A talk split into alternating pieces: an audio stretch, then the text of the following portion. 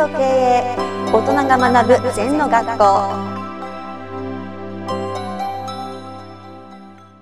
リスナーからの質問です。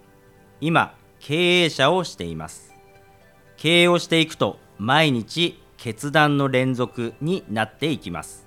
先生は決断するときにどのような認識基準で決断をされているのですか？という質問です。うん、まあいろんなことがありますけどもそのまずね判断の最終段階を決断っていうんだな。はい。だから日頃の判断がきちんとしていかないと決断できないな。うーん。判断はどうやって判断するかって言ったら認識基準ですね。はい。だから例えば眼脳美食目は横鼻を立てっていう認識してると。はい。目は斜めって言われてもそれ違うんじゃないって言えますよね。うんはい。で目が斜めのところに対しての決断はしませんよね。うん。なんかそういうふうにこうベーシックなものがきちんと認識基準があればうん。ぶれないですよね決断が、はい。うん。でそれがないで頭でその都度考えてると答えがいっぱいになっちゃいますね。うん。あともう強いて言えば短期から長期へ戦略課題で部分から全体へってこの3つの視点観点側点というのは身についてます、うん。だから今分析するとそうなんだけどそれが瞬時にしてそれダメだよとか、はい。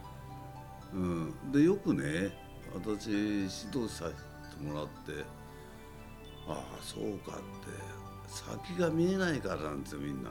うん。はい。訓練していつもそういうふうにすると先が見えんのよ、このジョブの3年先はこうでこの人の3年先はこっちに行かなきゃいけない。はい。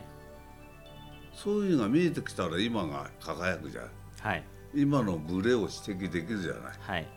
それが見えないとなんか何を基準にしていいか分かんないじゃん。うん。だから今日の朝の座禅会のある人のコメントで山登りは楽だと。目標は決まってるからコツコツ耐えていけばいいんだな。はい。今朝も言ったんだけど目標が決まってなかったら辛いんですよ。うん。なぜ辛いかって我慢なんですね。はい。うんだからきちんと目標さえ決まってればいつも元気でうまくいくんじゃない？うん。そのあるべき姿目標そこを勇気を持って自分で腹決めするっていうまずそこが大事ですか？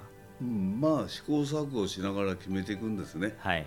いそれのもうしょっちゅうやってるとスピード感も出るしせ精度も上がってきますね、うん。その一個だけを捉えて丸太×は三角じゃなくてうん。毎日毎日そのそれとのた仕事ですから。うん。そういうことですね。うん。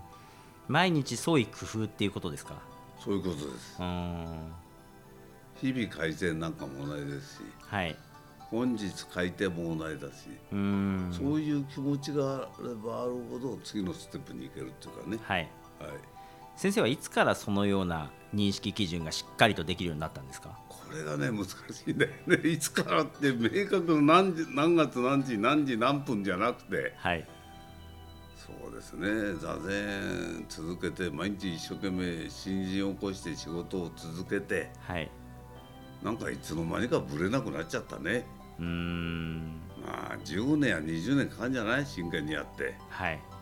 でぶれない上にまたぶれないからさらにブレが少なくなる。またやってるからぶれないな、はい。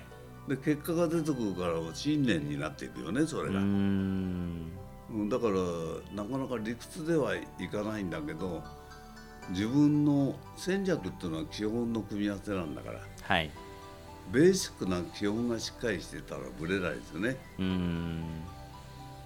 そのベーシックなものっていうのは先生は座禅をして培ってきたということですか？そうです、あのベーシックな基本というのは禅の認識基準です。はい。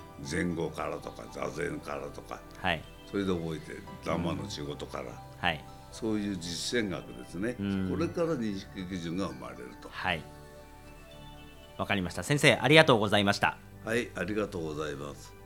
この番組では皆様からのご感想やご質問をお待ちしています。LINE でお友達になっていただきメッセージをお送りください。方法は LINE のお友達検索でアットマーク ZENTKA アットマーク ZENTO KEIEI と入力してください。お寄せいただいたご感想やご質問は番組の中で取り上げていきますのでメッセージをお待ちしております。